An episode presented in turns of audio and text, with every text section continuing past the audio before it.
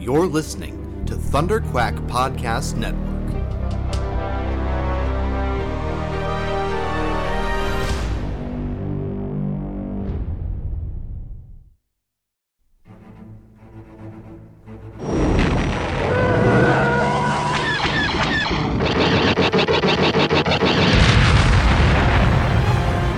Ha!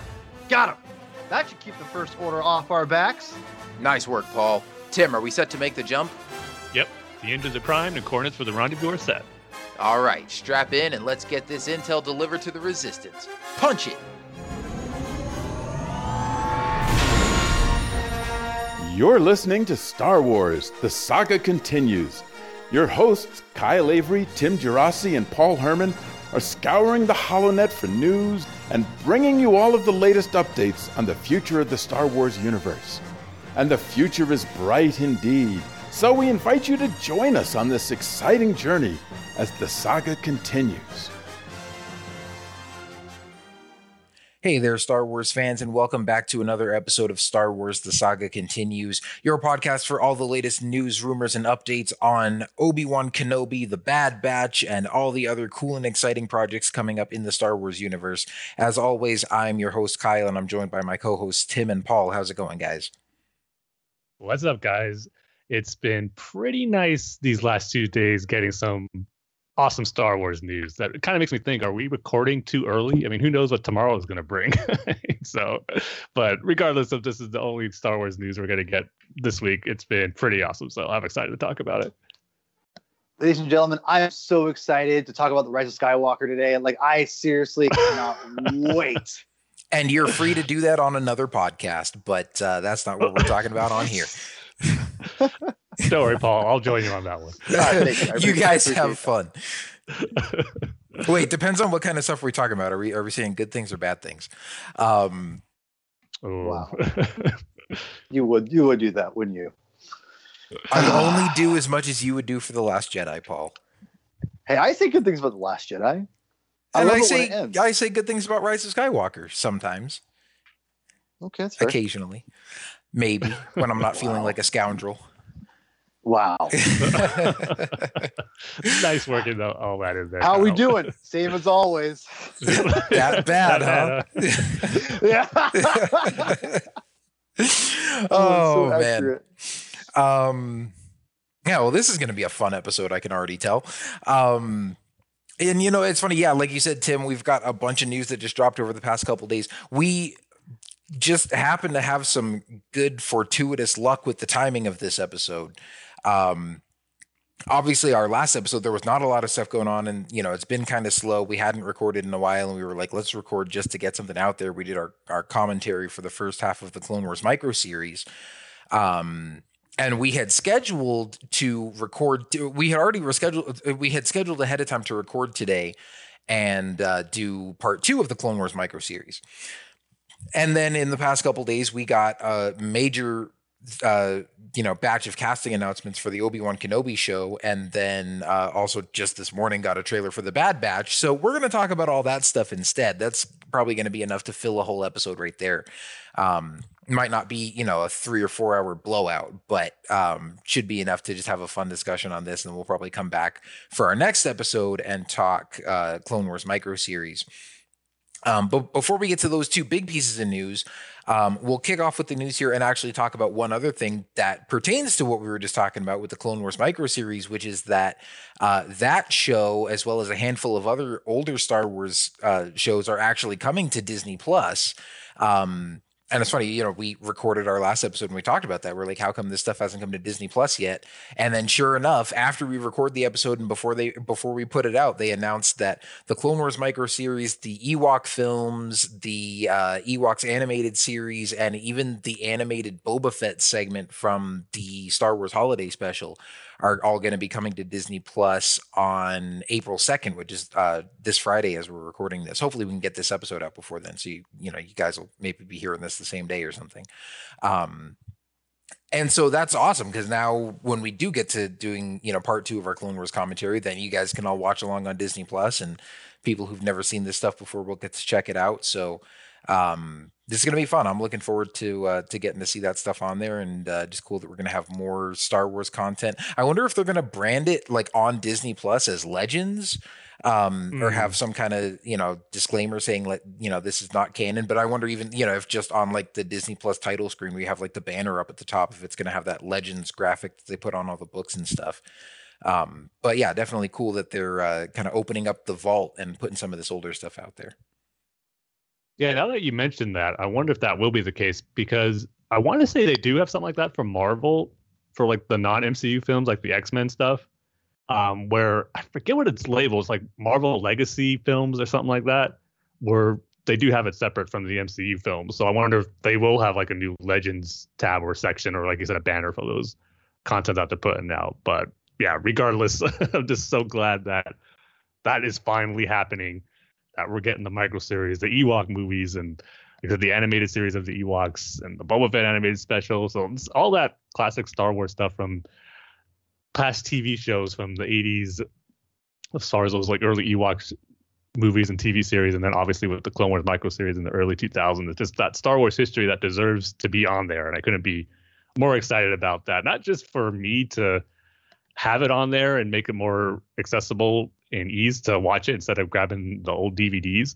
And I'm just also really hoping I wake up Friday morning, I check the app, and it says HD for the Clone Wars micro series. That is the one thing I'm wishing for. I mean, not, I'm happy enough that they're there, but if they could just go that little extra mile to put the make those HD, that would be fantastic. Because that series, as we said on the commentaries, is just begging to be in HD. But what I'm really happy about is just that these series and movies are going to be accessible to everyone now, where it was something that I'm sure there's a lot of fans out there, some newer fans would probably heard about this stuff, but it wasn't so accessible to see um, because I know there's been some versions out there on YouTube for both the micro series and the Ewok movies, but they like come and go. They'd be taken down, then they pop up again, and then they get taken down. But now that we know they're officially going to be released on Disney Plus, and every, for everyone who has a subscription now, they can easily check out um, those Star Wars stories that I still consider to be great,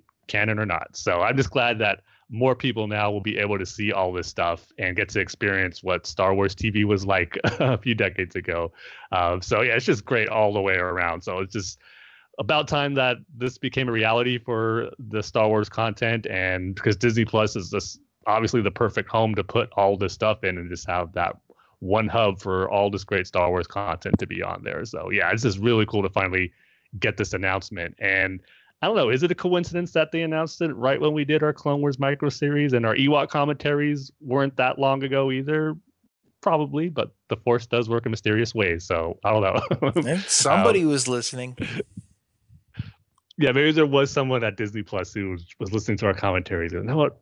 More people got to listen to these commentaries, but actually see it too, see what they're talking about.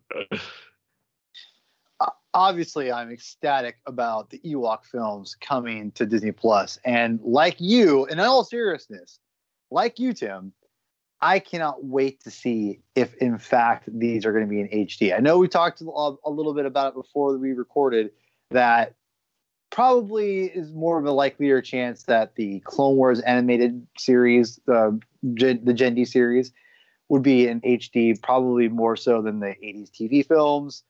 At the same time, though, I, I can't wait. I really, really hope that that's the case. I really hope that there's going to be uh, some kind of high definition with this. But you know what? At the same time, if it's not, I'm still good because now I don't have to keep busting out my uh, my DVD player that it's like a collector's item at this point and ruin the disc. so I'm being serious. And I, am like, and trying to figure out that. which side of the disc is the movie you want to oh, see because that always throws me off. exactly, exactly. So, so yeah, for me, it's I'm just excited the fact that we get to get that and now we can share it with everybody else. And you are right, uh, Tim. It's labeled Marvel Legacy Films. Okay. And X Men's part of it. So I think that there's it'd be really cool actually if they did have a Star Wars Legends tab. This it's not like a, a thing above it like on the actual movie, but it's actually a tab on Disney Plus in the Marvel section. So it'd be cool to have Disney Legends, and you'd have let's say like the Lego series and the, and the Ewok cartoons, which which that's another thing we had we didn't, no one's really talked about is the Ewok cartoons. But where the hell's droids, man? Like that's a I love droids. Like why are we putting the Ewoks before droids? That's like the cart before the horse. Come on, like That what is the heck? weird why they would leave it out. Yeah. Yes. They're putting all this out. Why that series? Where Yeah, it fits I right think in with the Ewok. if they're series. putting out Ewoks but not droids, it makes me think there must be some kind of reason for it. Like either I don't know if some of the episodes got lost or if there's some kind of licensing They're not lost. issues or rights or something like that, or if you know whatever the case may be, and maybe it's coming later. Maybe they you know they have plans for that later down the line. Yeah. but, um, That's what I think. yeah, I, I don't think they would put all this other stuff out and go, well, nobody cares about the droids cartoon. Like, there must be some kind of I- reason for it. I think there must be some. There's got to be a reason for it. Check it at the other end. wow, it is going to be one of those episodes. um, no, I, I, I personally think that um, that they're probably going to release that for a different, you know, when they want to put out more Star Wars content. Like, oh, hey, I mean, I'm not saying Droids like this big like grabber, but I think it will be something for them to be like, oh, hey, we're adding more Star Wars content. You know, here's a the whole thing of Droids because Droids was one. Se- Excuse me, it was one season, but you also got to remember there was like a TV movie, like The Great Heap, which me and Tim watched on a Star Wars day that was the one I remember. that was so much fun too. That was a, that was a solid solid uh, little TV movie. I thought. Um, yeah, it Forgot- was was not bad. yeah, it, it's it, I mean it's aimed for kids, but it's fun stuff. So there's definitely something there, um, you know, with that. And I want you got to wonder if maybe like they're going to release that with some, you know, another thing to kind of, you know, Well, hey, go ahead, Tim. no, remember there part of that big announcement of all the new Star Wars TV shows coming out on Disney Plus. There was that Droid Story series Mhm. they announced. I wonder if Dude, maybe they'll you're save it as right. kind of like yeah, lead into that. release it like in conjunction with that, Yeah, Because possibly. You got, yeah, because that's probably not going to get a theatrical release. It's probably going to go straight to Disney Plus. oh, absolutely. Yeah, yeah. Because that's well, that might be a movie. I guess we don't really know what that is. Um, yeah. It just says it's an no. They say it's an animated series. Yeah, it's. They said Oh, it okay. I the just remember. feature. Well, no, because the droid story, that's the one that's like the hybrid, like it's like Pix- ILM Or- working together with Lucasfilm Animation or something like that. So That's it right. might Yeah, be yeah, yeah. like a combination of live action and animation. Um, and I, I'm guessing that one might still be kind of far away because they didn't really give a lot of details on it. Um, but it, but I sp- I thought I remember them saying it was like a, a, an animated adventure or something. Like they didn't specify if it was a movie or a series. But I do think that one is going to be coming straight to Disney Plus because they didn't mention that as one of the theatrical releases. But yeah, so they definitely could maybe be saving droids to release alongside that, just to kind of that would make ride sense. that wave of droid related stuff. Right. So I, I think this is all great. I, I'm really excited the fact that we're they're doing it finally, and and I know a lot of people like, like to talk crap about the Ewok films, which I don't I will not tolerate uh, at all. No and, sir. uh, and and you know what? I, I in all seriousness, just like how Kyle kind of looked down on the Ewok films. I'm not saying you think they're great art by any means, Kyle, but I think you have a different appreciation for them. You don't think they're, they're complete dog crap. You know, they're, you're like, oh, okay. Yeah, I- I I, mean, if nothing else, I think they're worth a watch, and then people can decide for themselves one way or the other. Because I had just heard Yeah. for so long that you know they just had this this reputation of being terrible. Um, Well, people put it with a holiday special. Yeah, yeah, and it's definitely. I mean, I will say I've also never seen the holiday special in its entirety. I've never seen most of it because I have just stayed away from that because of how bad I've heard it is. Um, I've seen the whole Boba Fett part because I think I just saw that It's on bad. YouTube. The the Boba Fett part was pretty cool for what it is.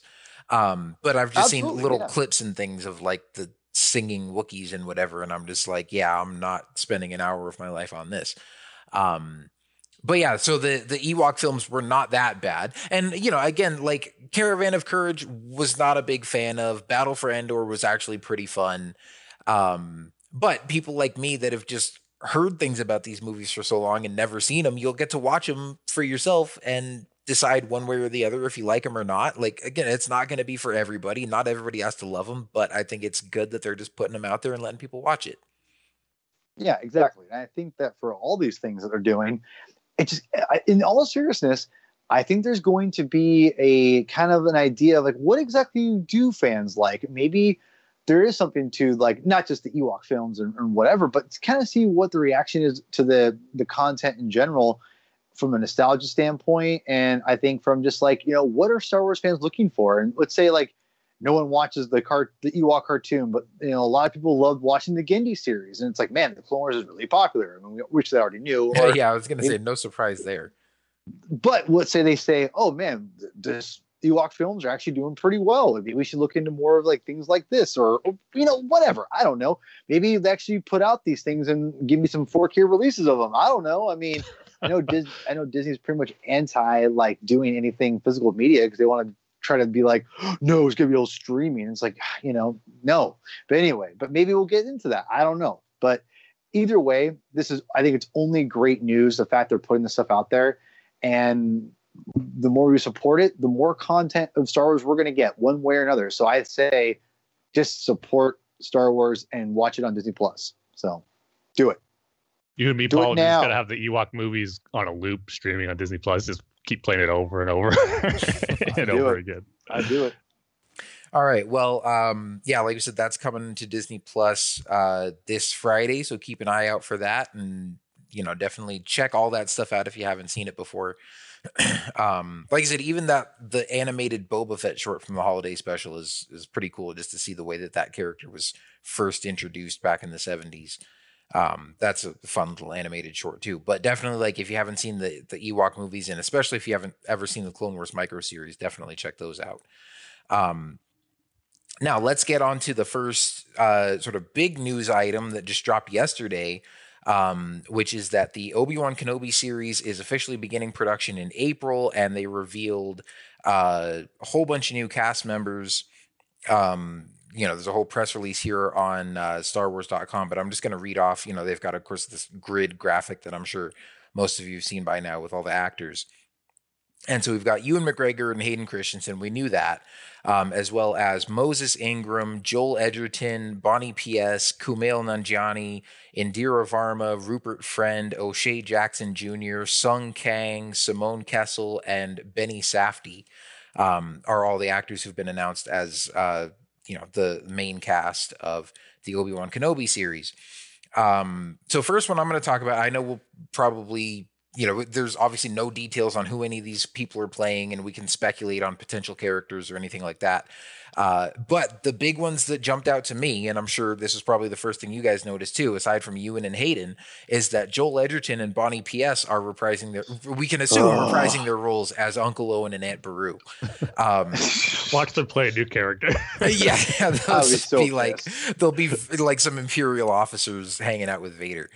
Um, no, I mean that's super cool to see them coming back. yeah. Um, especially like I, I think I'm sure we had probably speculated on whether that might be a possibility, but like I, I'm not as familiar with Bonnie. Like I know both of these guys were like fairly new young actors when George cast them in the prequels, but Joel Mhm. Edgerton has kind of gone on to make a good career for himself and Oh yeah. was is one of those guys that you'd be like, well, would he even be up to coming back for Star Wars? Like, is this going to be that big of a part? And so it's kind of a big deal that they got him back, and makes me wonder if Owen and Beru are actually going to have like a significant role in the story, and it's maybe not just going to be like a, a one-off appearance in one episode. I mean, we know this is going to be a Yeah. limited series, anyways. Um, so you know, not all these people might have a like. There might be some actors that have smaller roles that don't have a ton of screen time, where it's still an important part. Um, Sure. And that could certainly be the case with Owen and Beru, even if they're only in a couple scenes or they're only in one episode or whatever. Um, still, you know, that being tied to Luke Skywalker obviously is going to have some big significance, and just those being, you know, some pretty iconic Star Wars characters. But um, yeah, that was something that I was not necessarily um, expecting to get officially confirmed. I mean, I wasn't expecting them to to drop this whole list of characters on us or actors rather, but um, yeah, that was the first one that jumped out to me. What would you guys think? Well, I, I have to say that the Joel Eder, uh, Edgerton thing was not a surprise, but it was it felt really really good. The fact we're going to get that. I've gone on record Yeah. a lot on this podcast and talked about how there's a dynamic there um, of uh, Luke between Owen Kenobi and Owen Lars, and how there's lots of lots of juicy material to write there from a dramatic standpoint, and um, some of the Marvel comic books have already kind of touched on that. Um, there's a great issue where Black Chrysanthemum or whatever the hell how you say his name, uh, the, the the the evil Wookiee, if you will, uh, he is basically goes and, and is attacking the Lars family. I, I forgot what, what exactly why, but basically Obi Wan Kenobi takes on Black Chrysanthemum, protecting um, him from uh, protecting Owen Lars, and um, and anyway, uh, but there's great scenes in there that um, I believe Jason Aaron, the writer, wrote between Owen Lars and Obi Wan Kenobi that are just great. Now, granted, yeah. these are probably um, this takes place. This will take place either. Uh, I want maybe it's the same time frame. I don't know. I can't. I, I you know what? I'm gonna I, go back and read, read those comics. I think ahead, it might Tim. be. A, I think this might take place a little after because Luke was pretty young in those stories, like a little younger than ten, because obviously uh, he's ah. going to be about that here. So sure, sure, sure. Okay, not by much, but just a little bit. No, I got you. So, but there are some great moments in there. Yeah, that I, I was just like, man, this is really cool. And yeah, the also, one where Owen goes to Obi Wan's house and just chews him out. oh yeah, and like that's right. Remember he goes. I remember now in the comic book, and, and read the comic, people. It's a great comic. Uh, and this will be a mild spoiler, but basically, Obi Wan Kenobi uh, fixes uh, something for Luke um, that he that he doesn't that Luke doesn't know who fixed it. It just magically appears, and Owen Lars knows exactly who did it and he throws it. I don't want to say he throws it at Obi Wan Kenobi at his house as a confrontation and says, "Stay away from my son," you know, basically. And I'm like, dang, it's it's again great scene, and I think you have to not just have to, you will have great scenes like that with with two great actors like Joel Edgerton, Edgerton, excuse me, I can't talk, I can't talk ever, uh, and Ewan McGregor going at it together, like that's going to be just chewing up the scenery in the best way possible. And for something that I we never really thought we'd get in a, um, not explanation, but a expansion of yeah. on film or on screen, and we're going to get that. And I think that's something really, really, really special. And I think the one thing, um, kind of in closing regarding um, this whole thing about uh, TV actors and things like that, and bringing people in, because you're right, Joel um, Edgerton is definitely doing more uh, serious works. He's doing lots of art stuff, kind of, you know, more uh, very smaller films, but kind of him directing. And he's definitely doing his own thing. He's definitely, like you said, Kyle, made a name for himself and doing kind of his own thing. You got to remember, too, but you know, when we were kids, and again, when you were born, basically, Kyle, because you're so much younger than us, um, no, I, as a joke. Uh, mainly. I mean, you, are uh, not wrong. I mean, I'm not wrong. You guys are getting up there. I am. I'm almost, oh god, I'm almost 40. It's weird. Um, so but the thing is, back in the day, there was a stigmatism, um, or a stigma, stigmatism. What am I doing today? Uh, it's a stigma for television actors to be on, you know, or movie movie actors going to television. It almost seemed like a demotion, right? Right, like you're going from the big leagues to the AAA team, and it was very much deemed that way. Well, in the last 20 years, it wasn't like an overnight thing, but it's definitely shifted to a point where. Oh, absolutely. I everyone, mean, I wouldn't even say that it's been in the last 20 years because, well, I guess I'm 30, so you know I can I remember stuff from 20 years ago, but I've definitely seen that shift within my lifetime too. And I think streaming services, especially, have have really kind of pushed that along because you see a lot of big name actors doing um, TV yeah. shows on streaming services now. Um, yeah. Well, and yeah, that's, it's, that's the point. You know, you, well, that is a lot more common that, nowadays. So, in, in the fact too, I think that you you're talking about something that's going to you know pay well as well. I mean, I mean, it's all about money. I mean, let's be real. And and again, I don't begrudge anyone that. And I think I think so. Everything kind of falls in line for for getting someone like Joel back in. And I'm sure the fact that Ewan's in it doesn't hurt either. And, and the Hayden and it's it's probably kind of, and honestly too, if if the script was terrible, Joel wouldn't be in it let's be real. Like Joel, I mean, the money would have to be really good for Joel to be like, all right, this is so bad, I'll do it. Because again, he's built his reputation on doing projects that he's really into, and that he's, you know, he again, he's he's got a stake in from you know some kind of account, at least at least from the, my perspective of seeing him work in, in different films that he's doing. It definitely seems like he's kind of made more. He does things that he wants to do from an artistic standpoint more than a you know mo- monetary uh, standpoint. So all that being said, I think that bodes well for this series. The fact that he was like, "Yeah, I'll totally do this. This is something that'd be worthwhile doing. It, Yeah, good money, but also this is not a bad project. You know, got working with great actors. So to me, it really enhances the project. To be honest, it make, makes me say realize that this is kind of a big deal. This limited series is, is a it's a big deal. Oh, it's going to be a huge deal. I mean, this is great. I mean, getting that announcement, um, going back a year or two, was it two years? That's not two years ago when uh, they first. Well, it's going to be in 2019, yeah, where Ewan was on D23 and he came up.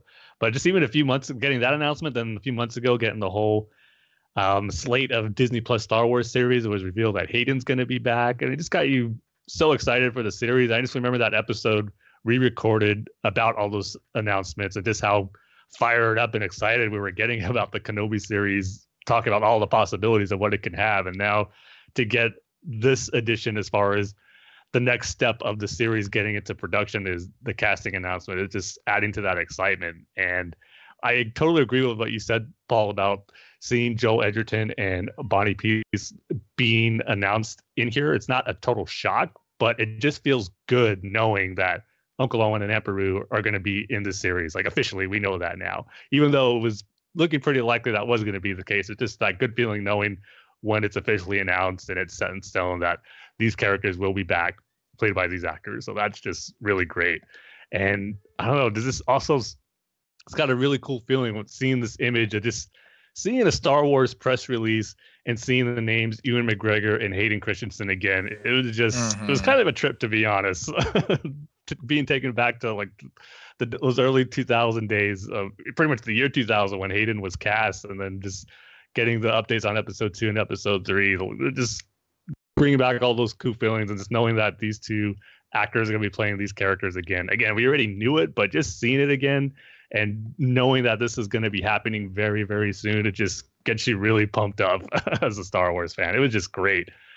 But um if we can go into a little bit of the speculation side of things um, always. when looking, what else are we here for? Of course. Yeah. When look when looking at that image obviously you have the two big names Ewan McGregor Hayden Christensen first but I'd like to think there is maybe a pattern with where the actors are placed as far as how much they're going to be in the series and how major of a roles are going to be. And yeah, I think that's a good point. The one that sticks out, obviously, the most is going to be Moses Ingram because she's right after Hayden, but right before Joel Edgerton. And you would think Obi Wan, Anakin, Owen, Aunt Beru, they're the main ones that fans are familiar with their characters. They'd be first and foremost. Um, but Moses is right in between them, which makes me think she might have a pretty prominent role. And I don't know if you guys saw this, but she made an Instagram post that said she's playing with lightsabers. Really? Yeah. I didn't see What? It. I'm guessing that's probably been taken down by now, but I'm going to go look for it anyways. Yeah, look it up right now. I would imagine so. but yeah, she did post the well, I think once after this got announced, she made like an Instagram post saying she's playing she, with lightsabers. It's still up there. She said yeah, she has uh, just the picture of like the whole cast, you know, the the grid of of cast photos, and then one that's just a close up of her picture, and her caption is just "I play with lightsabers" with a smirking emoji. Now, seeing this, this almost makes me more seem like like her just alluding to the fact that she's in Star Wars not necessary. Like I wouldn't take this as a hundred percent confirmation that her character has a lightsaber. She could just kind of be having some fun with it. Um, or again, just maybe she just threw that out there saying, Hey, I play with lightsabers as a way of saying like, Hey, I'm in Star Wars and maybe not realizing how much that fans would read into that, or maybe realizing how much fans would read into that and just kind of teasing. So I, again, I'm not, I would take that with a, a healthy pinch of salt. Um, but we'll see. Yeah, but you cannot help but think of the, the possibilities when you see something like that. Mm-hmm. The potential of maybe of who she could be played. I mean, I'll just go ahead and say it. I mean, the first thing I thought of when I saw that post is, oh, maybe we're, this, we're getting a live action Ventress in this series, whether it's flashback or they're bringing the character back. I think we were talking about that on our last episode um, when it was announced that Indira Varma was cast mm-hmm. in the series.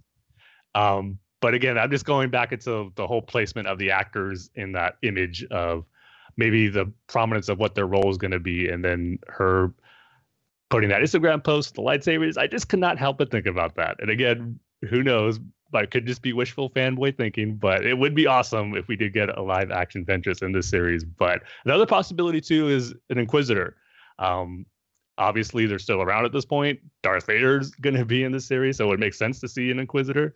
So that also could be a possibility if she's playing too. But um, yeah, regardless, um, it was just awesome to get this casting announcement. And to be honest, too, we were kind of talking about this before we recorded, but a little bit surprised of the number of actors that were announced in this because we keep hearing it's, it's a special limited series. There's not going to be that many episodes, and you just keep, at least for me anyway, thinking how it's going to be a real intimate story focusing on Obi Wan on Tatooine, and of course he's still in Hayden being it with Darth Vader and the potential flashbacks. But I just always felt it'd kind of be a real focus centered story and not too many characters being involved. But um, we're gonna have a good portion in this series, and who knows of some other minor roles maybe that we'll see that aren't in this press release. You never know.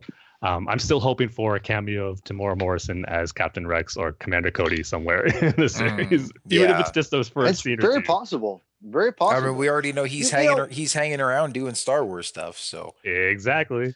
Well, the the thing is, you got, you also got to consider. You brought Ventress. Obviously, the Ahsoka comparison with that actress. Uh, I totally forgot her name already. I'm so bad with names.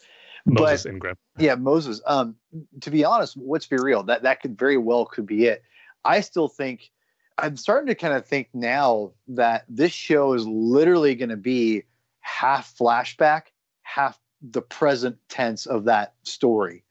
And I'd be because, all for that. and, and, and and not to where it's going to be like uh, you know half an episode then half this or it'll be one full episode of this and, and all of that. Maybe a little bit but if there's only six episodes i'm starting to kind of think that maybe because maybe there was always some kind of trouble of developing the story. Maybe you're trying to find a, a, a compelling story to make it a movie or whatever but maybe you know once they went to Disney Plus and they said, "What about making it you know a longer film or a, mini series?" and they brought up the idea of doing. I mean, I'm just you know speculating here, but you have to kind of wonder if that the that they the, if it is going to be flashbacks and i think it's a good it's a very good chance in my opinion that there's going to be that half half flashback half present day or present story day whatever it is and I think it's going to be one of those things where it's going to, you know, obviously the past will drive the narrative and into the plot of the present. So I just got to wonder that it's going to be interesting because I think from a story, you know, from a story wise, um, that th- there's a lot of compelling emotional things you can do with that, that the past can set up so many great things to have in the in that present story date uh, story date uh, tense or whatever that I think that like that's why you do that and you know we all know that yes that there, there's a past driving all these characters but think about from the mainstream standpoint that a lot of people still will have not seen the clone wars only know a little bit of it. If you mm. have these people play these characters like ahsoka ventress and maybe other characters we're not even thinking about that right now like oh yeah we totally you know this person's gonna be live action. Oh my god like things like that it's very much a very big possibility. I tend to think that the character from Game of Thrones, the the girl, again, don't know her name, I keep her names, but uh, that that was obviously reported by Deadline was confirmed with this report. I have a good, you know, I have a good sense that where I would say right now, I would say Moses is probably playing Ahsoka, and she might be playing Ventress, and you can, and you could really play off of the idea of these again more of like kind of you're nodding to the fans one again kind of the whole mandalorian thing. You're nodding to the fans kind of giving them what they want but it's also serving a purpose because you're going to be serving the relationship between obi-wan and, and anakin in a fun way and improve and showing how close they were that we get to we got to see in the clone wars. And, and in turn we're going to be getting a story for that we maybe we didn't see in the clone wars maybe they whatever. And then the, the mainstream audience is going to be introduced to these characters maybe for the first time in that sense of the clone wars with Ventress and Ahsoka at that time. Maybe not, not obviously not Rosario Dawson, uh, Rosario Dawson um, Ahsoka, but this younger Ahsoka. We get to see Hayden actually be the you know have the be training the Padawan on live action. So just Man, you know, that would be. I, I'm telling you, I, lose I my mind. I'm really thinking this is where they're going because you brought up a great point, Tim. That I think that there's a reason why they're kind of you know put in there. And you think about it, that one lady is playing Ventress and she has you know it's half the series and maybe she has a good decent part, but it's not. She doesn't have to be a main character because again, think of it this way. How many characters can you have really that many people on a on a small town of Tatooine? Maybe maybe I'm wrong. Maybe maybe they'll have all those characters will be on Tatooine minus Hayden Christensen. I don't know, but it it seems like a lot to be on a you know no name desert planet to have this you know what kind of story are they going to be telling if you're going to have Vader versus Anakin as the main story, mm-hmm. right? So my point remains. I think that's why I think there's going to be a greater narrative that's going to, or the greater narrative will still be on Tatooine, but the past will be driving that that, that narrative that's in the that's in the present because they need to set up the fact that there needs to be a setup not just from Revenge of the Sith.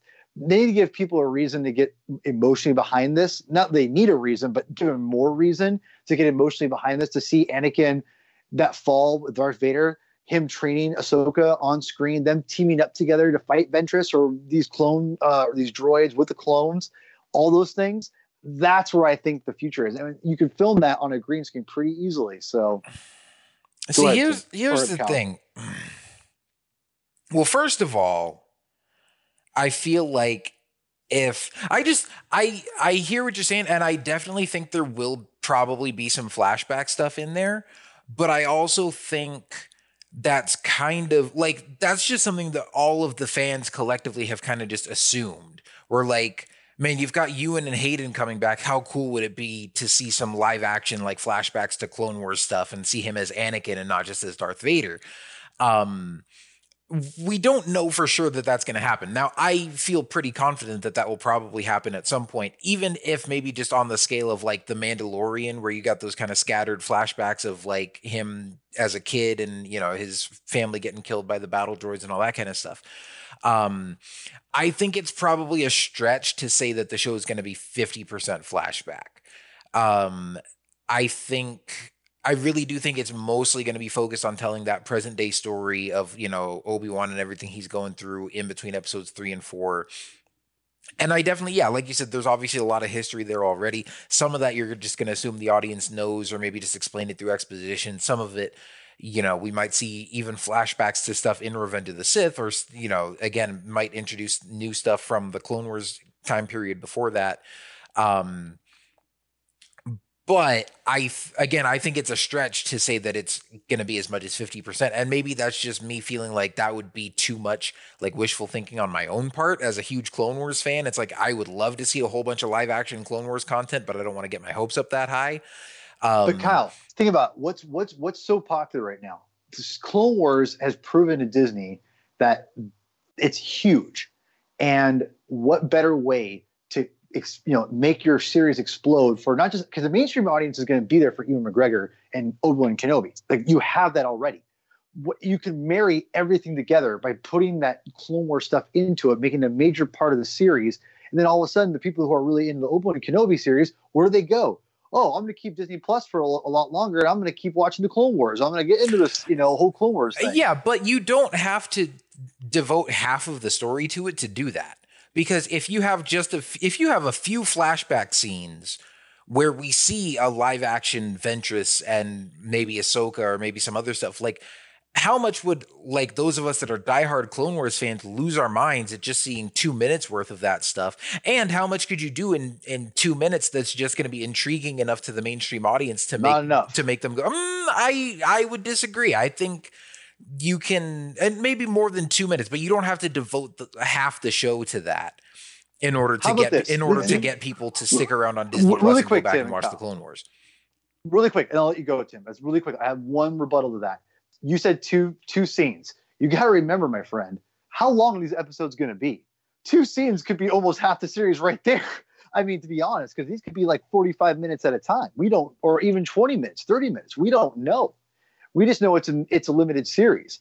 And if anything's what we've seen from these t- uh, these TV series that we lo- that we love, like The Mandalorian or even with the Marvel stuff, they're they're all over the place. We have no idea how long they're going to be, and that's my point. Is the fact that we don't know, and, I, and I'm not saying it's going to be 50-50 verbatim, but even if I'm wrong, like if it's 60-40, that's still a good chunk of time, and that's what I think it's going to be. It's going to be close.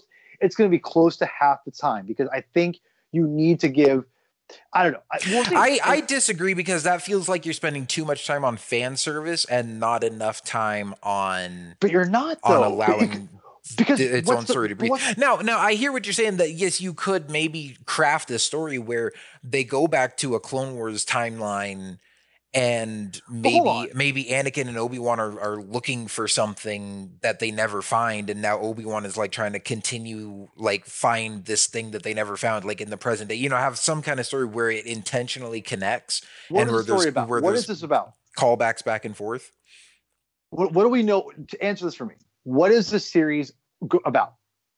It's about Obi-Wan and Vader, right? Supposedly. That's what it's being built up as right now. yeah. Yes. The so rematch of the century is what Exactly. Kennedy said. how do you set up that rematch? You've got to give it emotional stakes. Yeah, but people who've seen Star Wars, we have those emotional stakes. Yeah, but you don't. But you're, you got to remember, there's not. There's more than us. You've got to right, give right, people- right. But and again, first of all, like a, I I think a larger percentage of the general audience, maybe than you're giving them credit for, knows you know that there's history between Obi Wan and Darth Vader. Like you don't need to spoon feed it to people, and you don't need to. I'm not saying spoon feed it. Mm, I'm I saying- don't know. I just I I think I think assuming fifty percent of the show is going to be flashbacks is I okay. Yeah. is- I, I'll. I'll. I'll and I'll even just- and I'll- even I'll even I know you said maybe 60 40. I still think that's a bit too much. I I would say again, I would expect maybe some sort of flashbacks along the lines of what the Mandalorian did where it was sprinkled throughout. Maybe even a little bit more than that where you maybe get an idea of a storyline in the past that can sort of feed into what's going on in the present. But you can do that without having to spend half the show on it. And I, I honestly do think that a lot of these actors that we're seeing here are going to be new characters and that it's not just going to be, you know, everybody recast from the Clone Wars. But I also think, No, I agree with that you know, too. I, again, I, I do think we'll definitely get some callbacks and some fan service and some flashbacks and stuff like that too. I just think, you know, I'm I'm trying to keep my about this, expectations in check. you can't say it's fans. You know, keep you can't do everything for fan ser- service when this whole series exists for fan service. Yeah, but there's still a difference between taking characters like Obi-Wan and Vader that people love and crafting new stories about that in a time period that we haven't really explored. That's a lot different from saying, "Hey, we know everybody loves the Clone Wars, so let's just let's build this as an Obi-Wan Kenobi series set in between episodes 3 and 4, but then take half of the time to give people live action Clone Wars fan service." Was Ahsoka in Mandalorian? Was that fan service? That wasn't a flashback to the Clone Wars. But we're talking about fan service strictly though. Yeah, no, no, no. This is that's completely different though, because that there's a diff- again there's a difference between taking a character that originated in the Clone Wars and continuing her story and pushing it in a new direction in a different medium. That's different from let's go back like let's make a live action Clone Wars episode just because people want to see more Clone Wars stuff. Those are two very different things. Hmm. Interesting. I don't think it's completely different, but that's just me. Tim, I apologize. Go ahead. No, it's okay. I was saying one thing I'd like to see, or a cool way to kind of have that, kind of like the best of both worlds, where it's not like flashbacks are not dominating the series or it's taking up half of its time.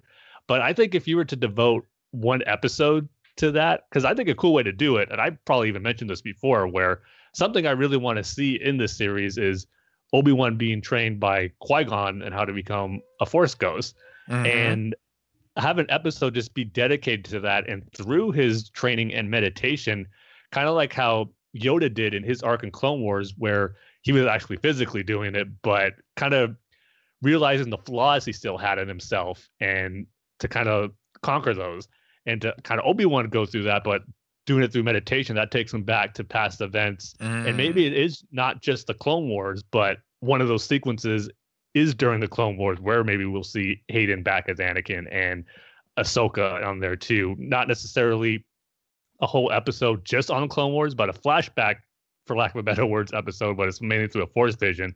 But we're just seeing these different points of Obi Wan's life, kind of like uh, the WandaVision episode, the penultimate one for the season finale, where she's kind of taking a trip down memory lane, re- Yeah, reliving yeah, those yeah. traumatic moments in her life. That was. I I don't want to say it where this would be an exact copy of that, but something similar to where there's an episode devoted to kind of have those sequences in the past to maybe get some of those um, fan service moments, so to speak, there where it's in an episode, but it's not dominating the entire series. And yet that would serve as, I think, a very important narrative to it if we're going to see Obi-Wan take on that training uh, to become a Force Ghost. And it would just, I think, tying into it that way. So that would be a way I would like to see it done. But again, with all the speculation, it's fun to do, but who knows as far as how much exactly we could be talking about all this and there's going to be no flashbacks or whatsoever. But yeah, I, I think there will be because I just think it's you'd be wasting a golden opportunity with these actors to kind of Mhm. explore that Mhm. time period in live action for the first time. So I don't know. We'll gotta- see what All I happens. gotta But say man, is, we got we got to have a thing where like whoever ends up being right has to do something embarrassing. Or I don't know. You know, we should. It'd be, it'd be fun. Well, lo- Kyle was pretty much dead on with how the Mandalorian season two was going to end with Luke. So I was. I was. Somebody still owes me something for that one. What do you mean owe you for that? I mean, no one. I could never. I would. I mean, I still would never have predicted that. That that, that to me. I know. like I know you're still million. sitting over there waiting for Ahsoka to steal Grogu away from Luke and go start her own Jedi temple that will. Rey joins after the will. rise of Skywalker. But it's You think- you you're going to be waiting that- for a very long time. Well, I I don't think we'll wait. We'll wait that as long as you think, but we'll see. We'll see. Um, but no, and uh, again, Oh, on, which, on- by the way, did you hold on really quick? Did you see that picture that Chiang posted on his Instagram? No, no, I I don't don't think think so. it is. It was a it was a picture. It was it was concept art of Ahsoka and Grogu like having their heads together.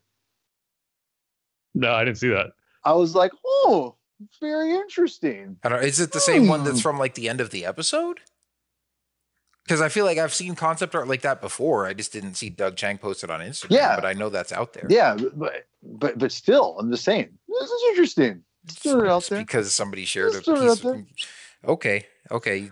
of, of, of the connection these two might have in the future because she might actually train Grogu. Just throwing it out there. mhm, Yeah. Yeah.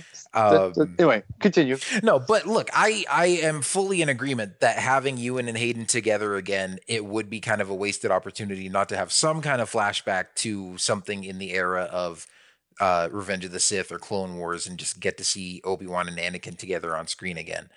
Um I just don't think they're going to devote that much of the story to it. I think it'll be something that's kind of sprinkled in. Or I do I like your idea Tim of having that be maybe one episode where Obi-Wan kind of revisits the past and and it's kind of worked in that way. Um and speaking of Qui-Gon and training in the Force and all that kind of stuff, I did see some people kind of disappointed that uh, Liam Neeson wasn't included in this casting announcement and being like, Oh, "Oh, not man, that means that uh, Yeah. you know, oh he's, man, co- uh, he's well- in there. Yeah, yeah, well, yeah. People thinking like, "Oh man, that means we're not going to see him as Qui Gon." But honestly, Oh, I'm glad. on. I'm glad he's not in here because that's the kind of thing that I want to be a surprise. Like, and you know, that's it's just going to be a voice. It's probably not going to be heavily featured. Like that might only be just like one or two episodes of the series. Um, or again, maybe something that's kind of sprinkled throughout. Maybe at the beginning of every episode, Obi Wan talks to him or just kind of hears his voice every now and then or something. But that's going to be like a smaller featured part. And also is, you know, that's one of those things where like I'm sure they don't mind letting the cat out of the bag that Owen and Beru are going to be in it. But like as soon as you see Liam Neeson, you know Qui-Gon's coming back. And so that's probably just something that they want to keep under wraps. Um heck, they haven't even started filming yet, so maybe they haven't officially even signed Liam Neeson to do it because that would obviously all just be like voice stuff that they do after the fact. So um definitely don't i mean you know i'm, I'm not a fortune teller i'm not saying for sure that he's going to be in it but don't take the fact that he's not in this casting announcement uh, as a sure sign that he's not in it because i definitely think that's still on the table Yeah, he's pretty much how I felt the same way about Uncle Owen and Aunt Beru being in this. It's almost a given where they have to be in it. yeah I totally agree. Where Liam Neeson wouldn't probably be in the initial press release because that would be a pretty cool surprise, but maybe not to us diehard fans who think it's just something that has to happen. But would be a nice surprise for uh, those not so steeped in Star Wars lore to hear his voice again.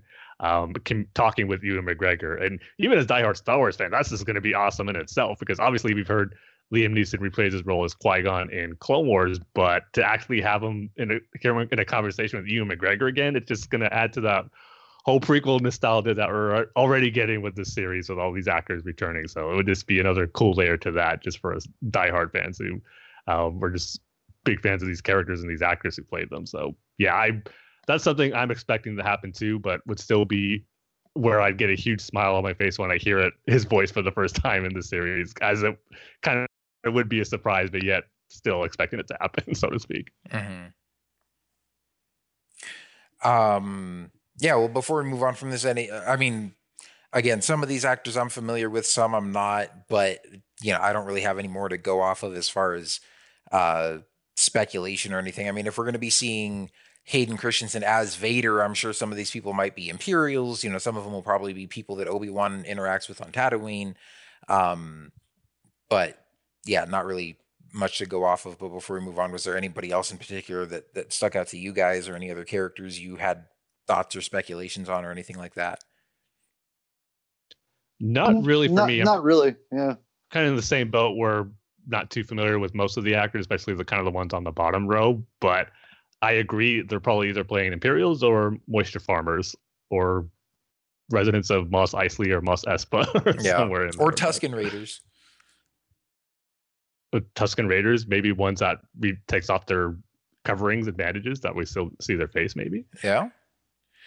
Um, I don't know. We'll see. But um, good to know that this show is finally getting underway because it has been, you know, delayed a couple of times and they've gone through a lot of rewrites and stuff. But uh, obviously, we know Deborah Chow, who did a couple great episodes from Mandalorian season one, is directing this whole thing. Um, and seems like they've got a pretty solid cast in place. So I can't wait for this thing to get underway with filming. And it's funny because, like, on the one hand, you know, there's probably at some point going to be maybe some leaked uh, set photos or something like that, unless they're shooting this all on the volume, which is also very possible. Um, and you know, they're super tight with stuff, but like stuff gets out. And so it it would be really exciting just to see a couple of like set photos or something, but at the same time I also don't want to like ruin any surprises or anything like that. So um but I don't know. I'm the more we hear about the show, the more excited I get and the more it climbs up my list of upcoming Star Wars stuff that I'm excited about. So um I know it's just about to go into production now, but you know, I'm sure the day when we're talking about the first trailer for the show or the first episode is going to be here before you know it. So it's going to be a fun ride.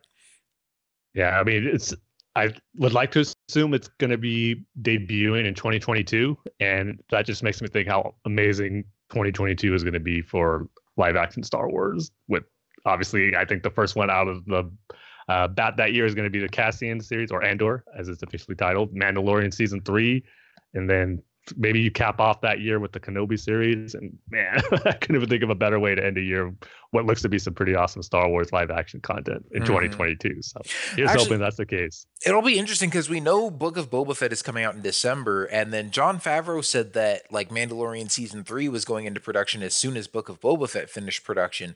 So that kind of made me think that like Mando season three would be the next one up after Book of Boba Fett. But we do know um, like you said, they're also already in well, production Cassian's on in production too. right now. Yeah, yeah, yeah. So yeah, yeah. After yeah. after Book of Boba, so, it, it could be Mando season three, or it could be Cassian. We know that Cassian's longer because I, I believe they said that's like twelve episodes, right? And that might be that's that's right. That could so that could be more intensive with with post production and visual effects and stuff. So it might take them longer to finish it. Who knows?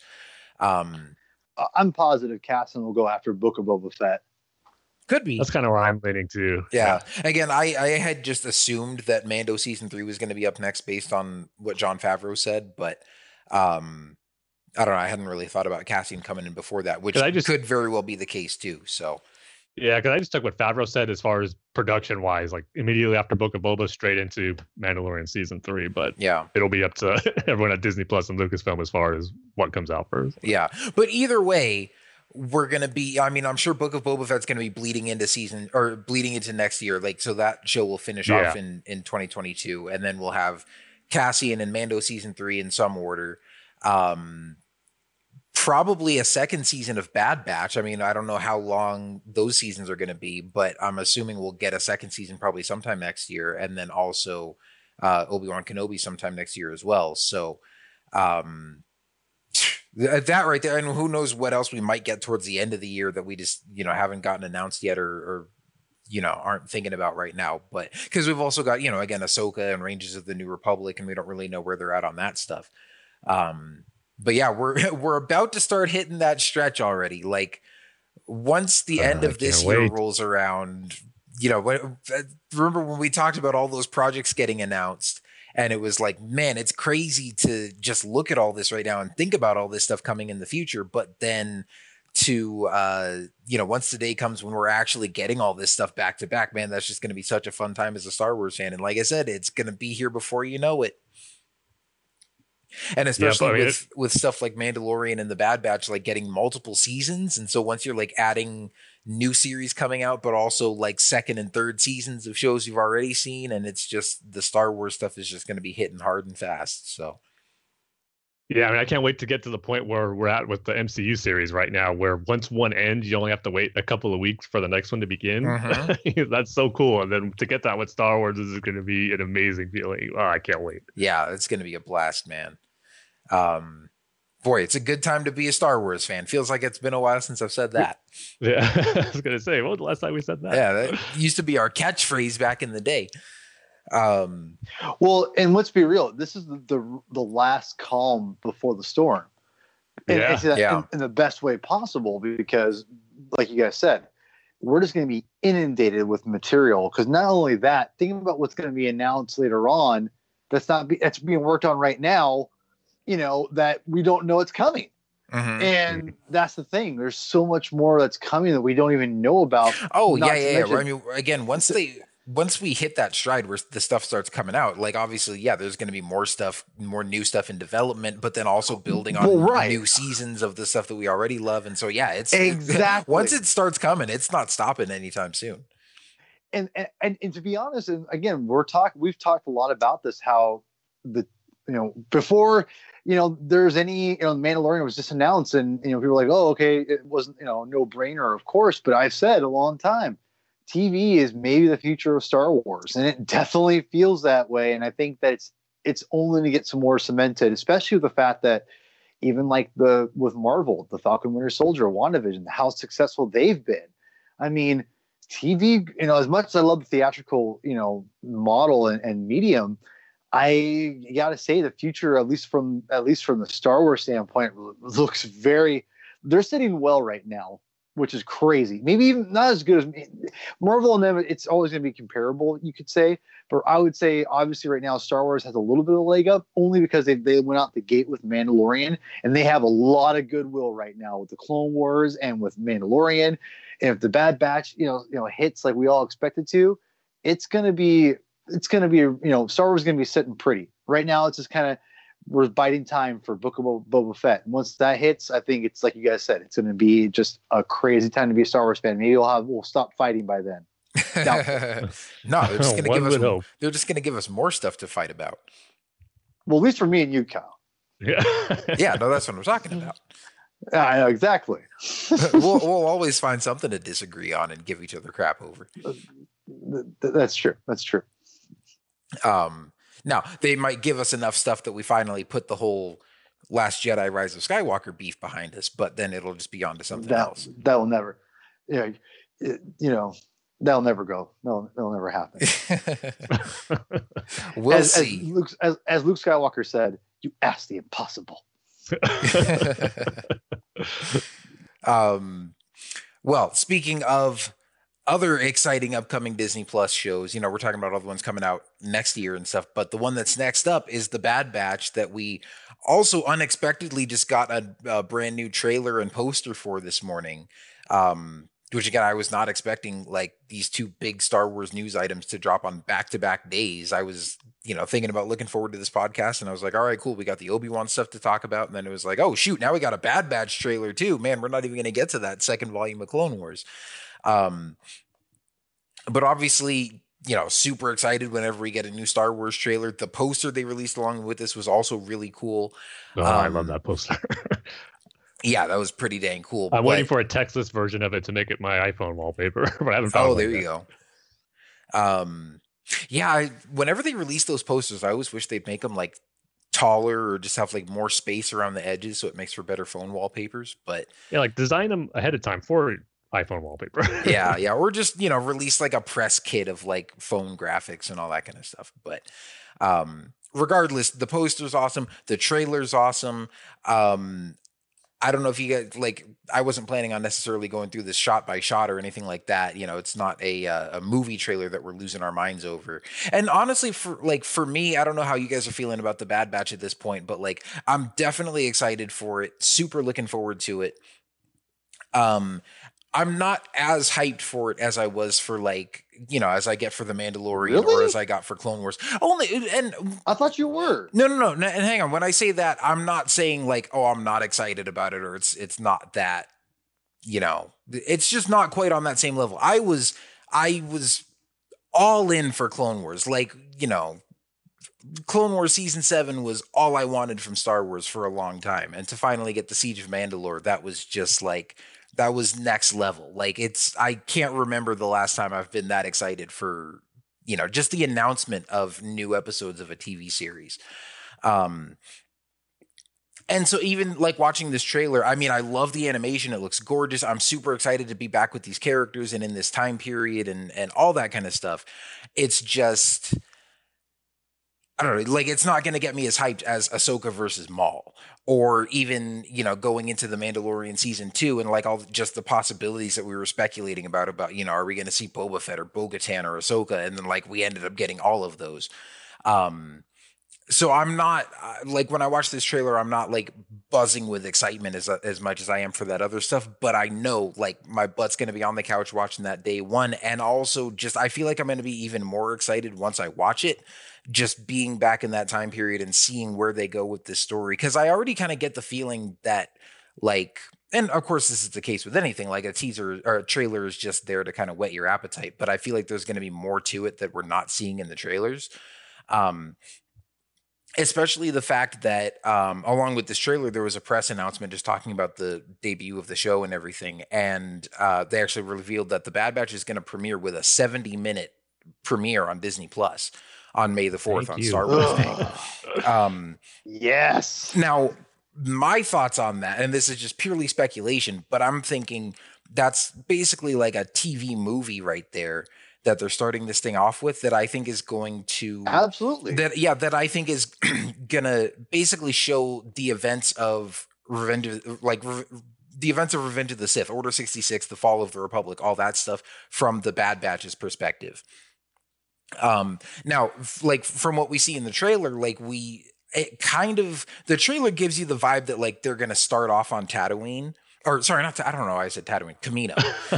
um Still got Obi Wan on the brain. yeah, yeah. Yep. Well, I was thinking Tarkin, and so I said a planet that's I said a planet that was another name that started with T because I was thinking of Tarkin. Like, oh, he. There's a lot of scenes in here where Tarkin's on Kamino, kind of monitoring them as they go through like the Citadel training course and all that.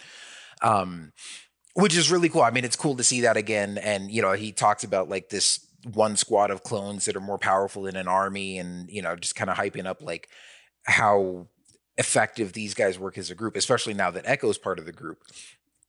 Um, and you see some shots of them training and stuff, and then you see some other stuff going on throughout the galaxy, and people talking about the war being over, and then you have um Tarkin telling his like shock troopers to like hunt down Clone Force 99. And so we kind of get the sense that like these guys are gonna go rogue and become enemies of the Empire, but we don't really know how. And I think the whole first 70 minute episode is gonna be the build up to that. It's gonna be like again showing Order 66, showing the fall of the Republic, probably not even starting out on Kamino. I think we might at least I'm hoping that we see them out on the battlefield and see like where are they at when when order 66 goes down and all this kind of stuff and then that scene with them training on kamino is tarkin kind of taking stock of like okay now that we're an empire like what are our assets? What have we got to work with? And he's Yeah. personally inspecting this clone force 99 um and then something goes wrong or you know maybe the bad batch discovered that the empire is up to no good or you know there's going to be some kind of inciting incident obviously that's going to set them off on the run and and turn them against the empire. Um and it looks like they meet some kid on kamino. Um who we don't know the name of, but if, well, actually, from the they don't say the name of the kid in the trailers, but the subtitles uh, say that the kid's name is like Omega, and so people are Yeah, maybe 'cause- speculating that this might be some special clone or something. um, and that also makes me wonder, like, like obviously this is maybe probably their attempt to make it more kid friendly or like give younger kids a character to latch on to, um, which kind of makes sense. Hopefully, they're not, you know, annoying or. I mean, they've got like a bow and arrow that kind of reminds me. I can't me wait of, to talk of- about Omega. it it, it kind of reminds me of Ezra with the the energy slingshot from season one of Rebels that I just like was not a big fan of. But obviously, we saw Ezra grow and develop a lot over the course of that show. So, um, we'll get there. Hold on. I, I- I can't wait to touch on that. But continue. please, yeah, yeah, yeah. please. No, and I know I'm kind of just spewing my thoughts here, but yeah, um, geez, you're, you're ruining my you're ruining my intro. God. um, but we've got you know Captain Rex is in here, Fennec Shand is in here, Saw is in here. Um, looks like we're going to be going to a lot of cool different planets and locations, and obviously, you know, once the Bad Batch are kind of off doing their thing, I'm sure it's going to be just a weekly series of adventures of them being on the run from the Empire and going to different planets and trying to help resolve different situations and whatever. So, um, again, I, I think the other thing too, like I obviously loved the scope of the Clone Wars, and so you're used to seeing like a Clone Wars trailer where it's, you know, you're seeing all these different characters and planets and battles and stuff, and and getting excited for all these different storylines and arcs from the upcoming season. Whereas this is just focused on one particular group. Like this feels more like a trailer that you would see uh, to promote one arc of Clone Wars rather than a whole season. So you know, it is it's a, a little bit different feel than we're used to in terms of like the characters and the storylines that you would normally be getting excited for going into a season of Clone Wars. Um, still looks just as fantastic. I mean, the you know they haven't skipped a beat from where they left off with uh, with the end of Clone Wars in terms of just visuals. So I can't wait to watch this show. Um, that's just kind of my overall thoughts on it. I'll let you guys talk, and then we can get into more specifics and any particular like moments or characters that we really want to go deep on. Yeah, this trailer just continued off where the first one left off. It just blowing me away and just cannot wait for this series and just how great and beautiful it looks.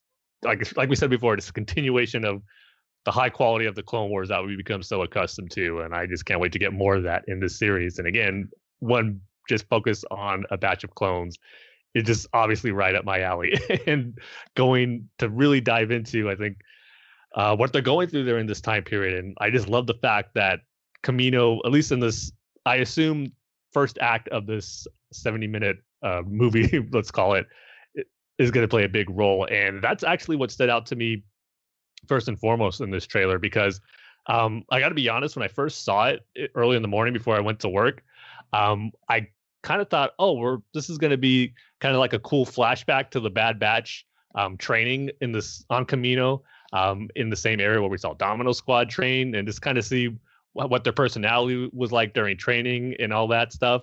But then when I watched the second time, like a dummy, I realized, wait, there's five of them there. Echo is with them in this sequence. So this is happening in the current timeline where this series is taking place right after the events of Order 66 and Revenge of the Sith.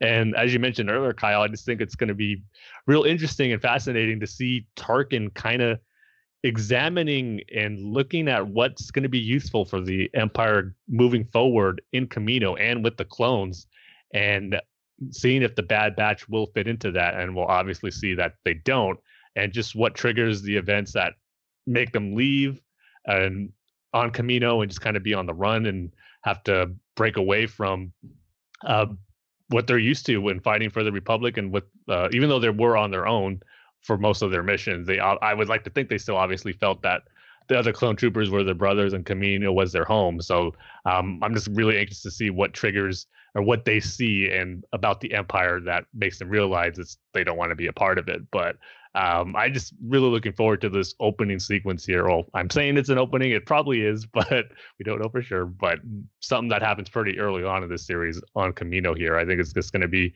real fascinating to see. And again, me just being the diehard clone trooper fan that I am, I just can't. I'm just gonna. I know I'm gonna eat it all up and have it look as amazing as it does. So Hmm. that was something that stood out to me right away in the trailer. But once um, I watched it a second time, realizing that this isn't a flashback, that just adds more to what I think the story is going to tell with these characters. You see, Cal, the problem is when you focus too much on pleasing the fans of the Clone Wars, like you are with this series and going back to Revenge of the Sith, you can't do that, right? Here we go. the battle I- between I Obi Wan know. and the Bad Batch series. Yeah. Story like, between Kyle as and if Paul. one isn't a direct continuation of the Clone Wars in I'm just- animation, listen, whereas another I'm one is a completely separate point. live I'm action series. proving- I'm just proving my point, homie. Just proving my no, point. you're not. Yes, I am. anyway, uh, I only say that in jest because I'm right. But anyway, um, but uh, no, in all seriousness, there's a, I, I don't seriously, I don't think we're going to get any real hardcore focus on Revenge of the Sith because I think that you might see you're going to see um, I think the Jedi Purge in a way where it's going to be for themselves. They're going to witness it for like on their end, and that's it. Like not like from a greater standpoint, but just what they see and what they hear. I think it's going to be the first like 10, 15 minutes, and that's it. Like it's not going to be the majority of the show at all. In fact, I think everything we see in this episode or this trailer is 100% that first 70 minute episode because you have to set up everything. And uh, personally, I, I, I would say the majority of it, but I don't know if we're going to meet like Fennec Shand and Saw Gerrera and them going all these different planets. Yeah, Fennec Shand- I think I I'm think a lot say- of I'm gonna is say going right to be now, spread Fennec out Shan- throughout the course of the season. sure there might be some scenes here or there, but I'd say a good chunk of that's going to be in the season or in that, that opening episode movie. I would agree with that. But I just And w- really quick, Fennec Shand, put I'm saying it right now. She's in that first episode, no doubt about it. No doubt about it. Gonna say it right now. Just gonna say it Yeah, right here. Hmm, What I is? I doubt it, but we'll see. Oh, let- let's see. There we go. It's Paul versus Kyle again. Let's go. Let's do stuff, man. Um, no, but uh, but here's the thing, though. I I think that there's obviously it looks beautiful. I think if you're a fan like we all are, uh, we're huge Clone War fans, and we love that animation style. It looks exactly like where we left off with the last season. And I think that we should all re- be rest assured that this is going to be a quality looking TV show. Not that Rebels wasn't, but obviously was a scaled down, very, very scaled down version of the Clone Wars, which I still love that series of death. There's one thing you brought up about Ezra and this Omega character, which I didn't even know that he, that he had a name. Um, to be honest, he kind of reminds me. I thought it was a girl for a second because I thought it was. It looked like the girl from uh, Oh Never Ending Story with a little thing in her head. the Empress. Yeah, I mean Yeah, they it's- they haven't confirmed one way or the other. Like Yeah, and It- actually, now that you mention, it, I think I've seen some report like in some of like the other foreign language versions of the trailer in this like subtitles, like there's a line of dialogue where they refer to her as a she. See, So I I thought it, was a very well could be possible. Um, but either way, it, she reminded me of the Empress, minus like she had like more hair on, like or kind of wavier hair on Yeah. her head. But but with the little like thing on her head, I'm like, ah, God, looks like the frickin' the chick from the Never Ending Story. Um, so but anyway, uh, what I thought was interesting, it was obviously that's your segue to kids, right? And I and I don't begrudge anything towards you know aimed towards kids as long as it's not like we're gonna dumb it down a lot, in my opinion. Again, my opinion, resistance. Resistance was definitely, I want to say dumbed down, but definitely given to that that denominator of kids and aimed only at that demographic specifically, which is not a bad thing, but just something that's harder for me to get into when your protagonist is like basically just bumbling around and, and on roller skates for like you know 22 minutes and he's defeating the first order. Um, uh, now you now that you and I can completely agree on. And again, I don't begrudge them making resistance specifically for kids. not. It's just not my cup of tea. but you know, I think one thing that I, I just I always come back to is just that Star Wars is an all ages thing, and it's and again I'm not trying I'm not saying we should make it dark and like everything else, you know I'm not saying anything like that. All I'm trying to basically explain is you gotta give it to Star Wars is for everyone, right? Whether you're young, old, or whatever, because it's about the kid in all of us. And even though George has always said it's for 12 year olds and it's for kids, he's right. But I think that's what what he didn't realize when he was doing this was that he brought out the kid in all of us. And when I say all that is to basically say that when you make this, you have to make it for kind of a broader audience. And I, that's why I say it's not just all ages, it's a family. It's where you can sit down, everyone can get something out of it. You're not going to do that with resistance. You're, you're just not. And whereas like you put the, the bad batch on and you put this Omega character on there, which we'll get to that name here in a second, um, I think is really interesting because you kind of you're given that that whole Anakin thing from like episode one. You're giving the, that that child audience a, a gateway to kind of get into and invest themselves instead of just being like, "Oh, my mom and dad really like this, so I have to like it." Instead of they can now project themselves onto something on in Star Wars and on the show. That's what's really important, whether it be again representation, right? We we talk about how important that is, and that's absolutely important. Well, kids need to be represented too, and this is a great way to do that on you know a series like this. And again, as we see, it's going to be a pretty like serious series, not like blood and guts and you know, dark side red lightsabers everywhere, but it's going to be, you know, heavier tones and resistance.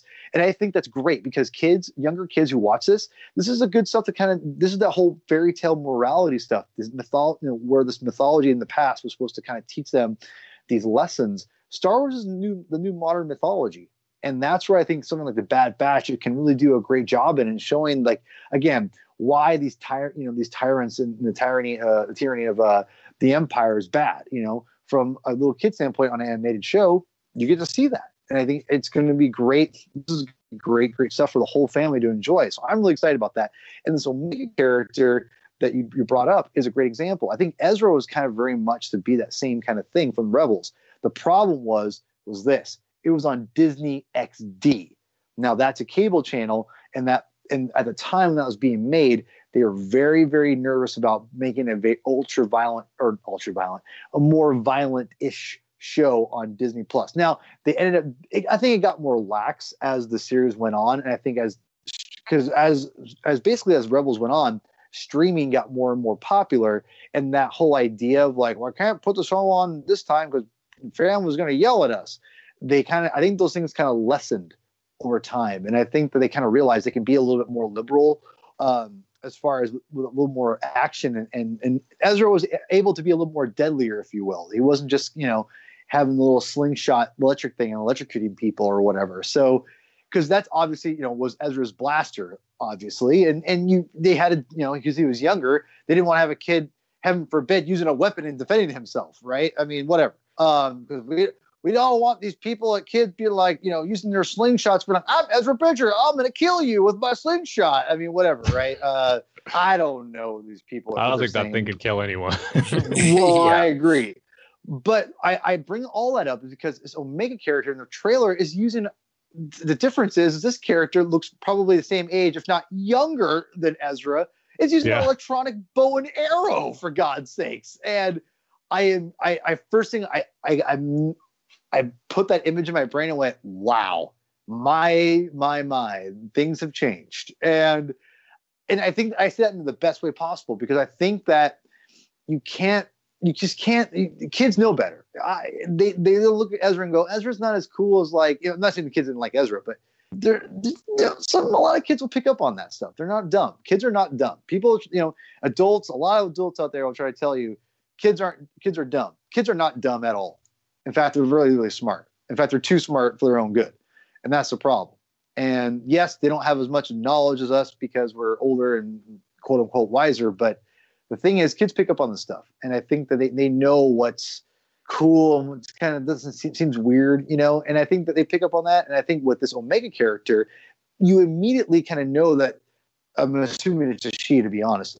She has, you know, agency. She has her own thing going on and they established that I think kind of right off the bat the fact that they invite her to go on the, the, the thing with them, not that like you're coming with us because you're a kid. Ugh. It's like no, like this character is like their own personality and their own free will. It's a big deal. So I thought that was pretty interesting, and I also think it's very interesting that, that her name is Omega. Um, the fact that that is true that her name is Omega then that very much, very well could be the last maybe clone of the strand of Jango Fett. Is something to think uh, about. And yeah, I possibly. Think, now, I think when I think of Omega, I think of the whole. I don't want to get religious here, but the whole Christian um, uh, terminology where you have I am the Alpha and the Omega. Mm-hmm. It's a big deal. And well, maybe this is um, the way they um, can bring Alpha into canon. uh, yeah. Wow. Um, that's the that's a uh, Jango's brother, right? Or Boba's brother? Is that who it is? No, that was originally um that was like either Anakin or Obi Wan's uh, you know, right hand. It was, like, he was basically trooper. Captain Rex. yeah, in the Dark Horse in, comics. in the Dark Horse comics. Oh, okay, okay. So, so yeah. So, I mean, like, so I think I think there's a significance to that name, and I think there's uh people. Have, I know. I guess I've already looked. I haven't watched any of the YouTube stuff yet, but I've seen YouTubers say like, "This is the first sensitive clone." I'm like, "Oh, okay, um, that's weird." um, but but you know what? I mean, that's obviously. You know what I've heard about? on that. know what I heard Yeah. about already? It's this is Palpatine's grand or Palpatine's son. Yeah. we're seeing. this Oh photo. yeah, yeah, yeah, no, I've. I've seen that Hell too. yeah! Hell yeah! Rey Skywalker. Woo! That's right. That's right. Forget Rey Rando.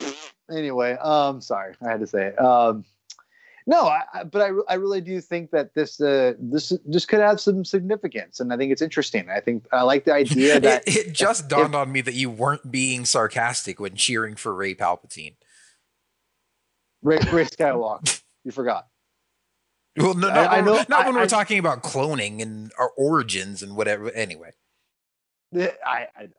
Um, I was actually being sarcastic a little bit, but uh, but anyway, I, I digress. But yeah, I, I think there's a lot of there, there's a lot of cool stuff there. I think with that character already, the fact that who is this person that looks nothing like the clones, at least from a that I can see, and that because because not only that, but it you know she or they whoever whatever you know whatever it is, uh, they've got blonde hair that looks exactly the opposite of the clones, and if her name is Omega, then then obviously there's again I think there's some there's a there's a significance to that person. So I'm intrigued. Besides the fact that everything looks amazing, Star Wars fun, that Omega character has got me really intrigued what that that background is. And I, as from a story perspective, I'm very very much looking forward to seeing where that kind of leads and what that means. And it may not be anything, but with the fact that that they are already you know they're they're they joined the Bad Batch, they establish that that this is going to be the through line for the kids and that they're going to be a formidable opponent to people. The fact that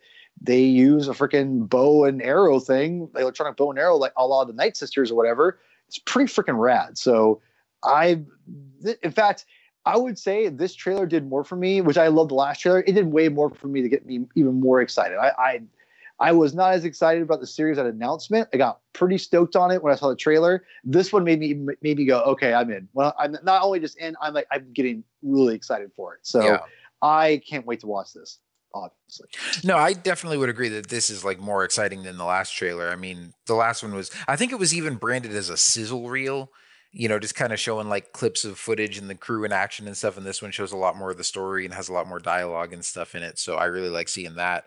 Um, I'm just kind of skimming through it again here. And I mean, like I said, I love the fact that we get to see Saw Gerrera again. And so as they're kind of traveling the galaxy, you know, you kind of just get an idea of some of like the, the, um, storylines and like themes and ideas that they'll be exploring and obviously we'll be seeing like not just the rise of the empire from the clones perspective but i'm sure that like on Onderon with saw we're already going to be seeing the seeds of rebellion um and you know people that are going to be against the empire from day one and you know obviously not anything close to seeing the rebel alliance come together or anything like that but um seeing the beginnings of like saw and his rebel cell is going to be cool and i love that they're like I just like I'm starting to really love Saw Gerrera as just this piece of connective tissue that keeps popping up and like connecting all these different Star Wars stories. And I also love that he himself gets sort of more and more um I don't know, continuous if you want to say, like just like his visual style. Cause obviously like Saw Gerrera in Clone Wars doesn't really look anything like Saw Gerrera in Rogue One. But then when they brought him in in Rebels, like he looked like Saw from Rogue One, but younger, but like a little bit closer to the Clone Wars version. And then here, the one that we see that's obviously right after the Clone Wars looks like Clone Wars Saw, but older and already kind of beaten and scarred up, but also like a little bit closer to Forest Whitaker Saw. And so, you know, I, I like seeing them just kind of bridge the gap on that. So, um, really looking forward to seeing more of him. Um, of course, seeing Rex again give me more of Captain Rex in anything. Who doesn't Yeah. love Captain Rex? Um, I mean, just again with where things left with him at the final season of Clone Wars, and just knowing that we're going to be picking up to see what he's doing, where his mind's at after the events that we saw in that final episode. I just can't wait. mhm. Yeah, and it looks like he's leading them to like the wreckage of a crashed uh, Venator. So, um, yeah, I don't know. There's just going to be cool to see. Like, I love seeing this kind of stuff of like just the continuation of. um I, I was going to say the continuation of the Clone Wars, but like just again that connective tissue and like those seeing the remnants and the past of the war. Like, I love seeing this kind of stuff in Jedi Fallen Order too. Um, where like it's set during the Imperial era, but you have so many callbacks to the Clone Wars era and and so much like so many of the environments in that game are just littered with like old republic ships or clone trooper armor left over from battles of the clone wars. So i really love exploring that kind of stuff. Um and so obviously we're going to get to see uh you know characters from it like rex and stuff but even just seeing the aftermath of the war you know and the effects mm. on these planets and stuff is going to be really cool. Yeah i mean may the force obviously just for star wars in itself is always exciting, but it really can't come soon enough now to see the premiere of this series, especially now knowing it's going to be a 70 minute premiere. It's just a icing on the cake. Yeah. and plus knowing we're going to get another episode just a few days later after this 70 minute premiere. Yeah. I'm kind of going through, I'm, I'm skimming through the trailer one more time, seeing if there's kind of anything we missed that, um, I wanted to talk about, but was there any anything else that stuck out to you guys? Um, oh, we got V wings on Kamino. That's cool. We haven't seen those in animation before. That's right. Yeah. I don't know, just, uh, just everything about it. it just just looks so good. I love the locations that it looks like we're going to. Some uh, familiar and some look to be new. Um, looking at, they are going to be seeing them fight some battle droids on a planet, which mm-hmm. again I think maybe leads me to believe that actually might be the opening sequence to where it's like the last battle, one of the last battles of the Clone Wars before Order 66 gets um, ordered. And I don't know if we're if we're gonna see them see the clones get infected by that, and they don't. So and then plus they go back to Kamino where it seems like they don't necessarily realize if anything's happened. Again, everything's out of context here, but when they go to Kamino, it just seems like they're returning from a mission and they're just back home for a little for a little R and R, so to speak. Uh-huh. Well, they don't realize things happen until that video of Palpatine declaring the Empire and Tarkin visits there, where they start realizing things go wrong. So it's going to be interesting to see where, how it starts off. Is it going to start off with this battle sequence and they see Order 66 or they don't see it? So I don't know. Maybe we'll see them leave before we see the clones turn on the Jedi that they're with on this planet. So it's going to well, be interesting and again, I've speculated on this before is that maybe they just won't be with a Jedi when Order 66 goes down and we'll I don't see. think they will. Cuz no, that's yeah. cuz that's another thing that hasn't really been explored is like what happened to yeah, I mean when when clones are just out fighting a battle and they don't have a Jedi with them and Order 66 gets issued like how does that affect those clone troopers? Because they don't turn and kill the Jedi, but do they know that the Republic is now an empire? Like, does something go off in their brains? Are they suddenly like, oh, we have to get back? And you know, are they are they off hunting for Jedi now, or you know? So that could be another interesting angle to explore too, and just something that hasn't really been um, presented to us in a Star Wars story before.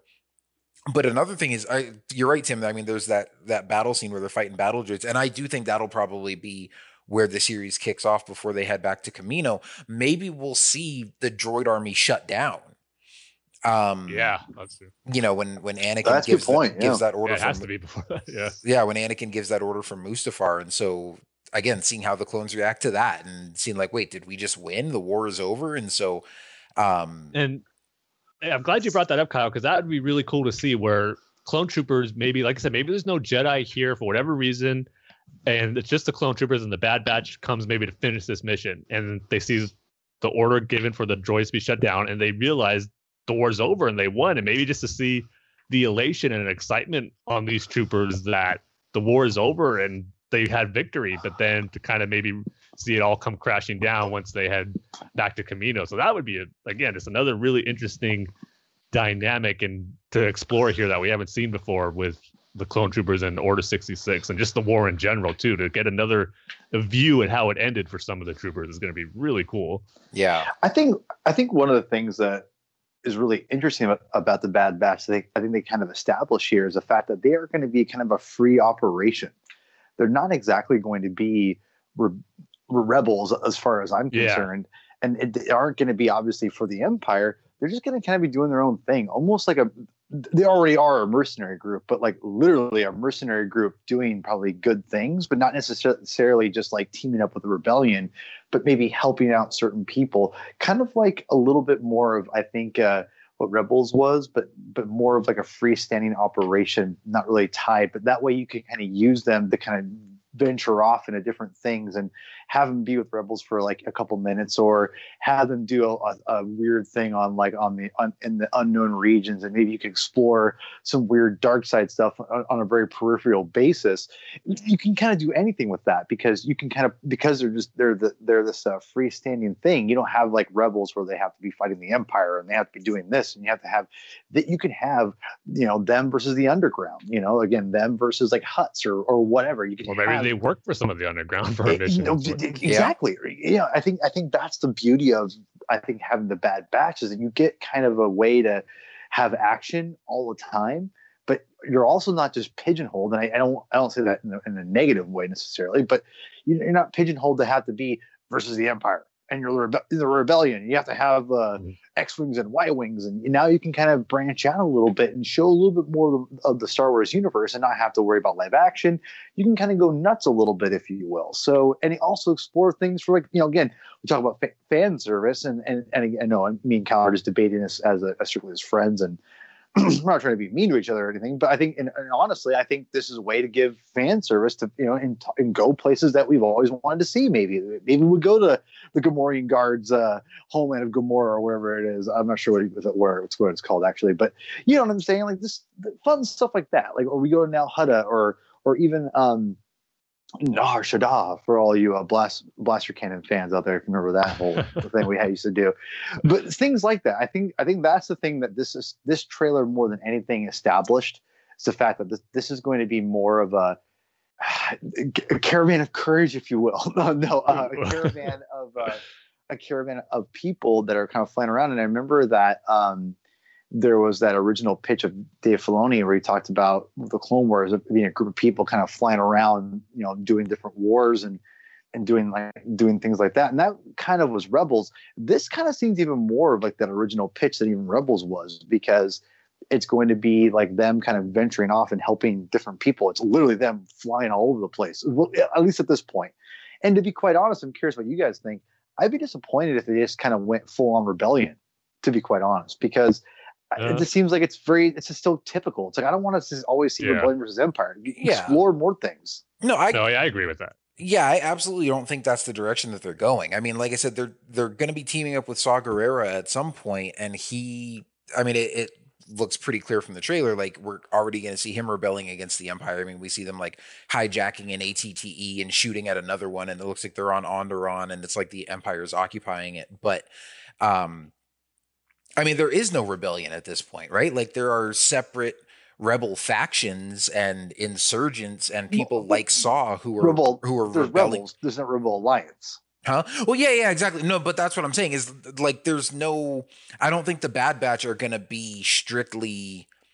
You know, they're they're not going to be part of an early rebel cell and just stick with that. No, like I I think the premise of the show it seems pretty clear to me is is just like what you're saying you're hoping for is that it's going to be them traveling all over the galaxy, kind of picking up mercenary missions, maybe helping out with re- like rebel cells here and there, but and obviously like they've they've obviously got a bone to pick with the empire and they're fugitives from the empire, but yeah, I don't think this thing is going to hold like this whole thing is going to turn into just an early fight of like the Bad Batch becoming like an early rebel cell and just them fighting against the Empire. I think we're going to see them traveling over the like around the galaxy and doing all kinds of stuff. So and I think I think that's going to be fun, and I think that's going to keep it interesting. I mean, like you said, at this point, and I yeah, I think that would be kind of a little bit redundant and a little bit kind of pointless to just have the entire thrust of the show be like them fighting the empire or trying to take down the empire or something because we know that's not going to happen yet.